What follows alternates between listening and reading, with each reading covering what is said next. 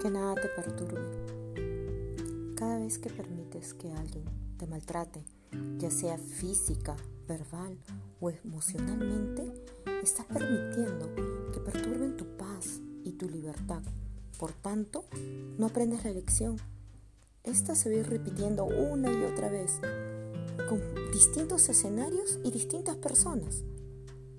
Experimentarás el mismo sufrimiento que generaste como ley de equilibrio y consecuencia.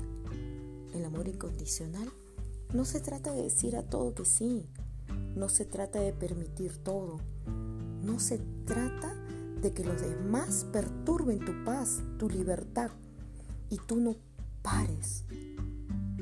El amor incondicional te enseña a saber decir no cuando alguien está perturbando tu libertad. Buscan siempre tu equilibrio. Aprende a saber decir no y aléjate de todo aquello y de todas aquellas personas que no te respetan y que actúan manipulándote para que seas esclavo. Por otro lado, aprende a respetar la opinión de los demás, sobre todo de tus seres queridos. No quieras que ellos que sean como tú.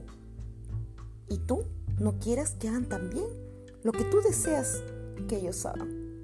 Respeta su paz, su libertad y la vida te va a respetar a ti. Pero recuerda, aquel que no se respeta a sí mismo no sabe respetar a los demás y permite que no lo respeten. Comienza por ti.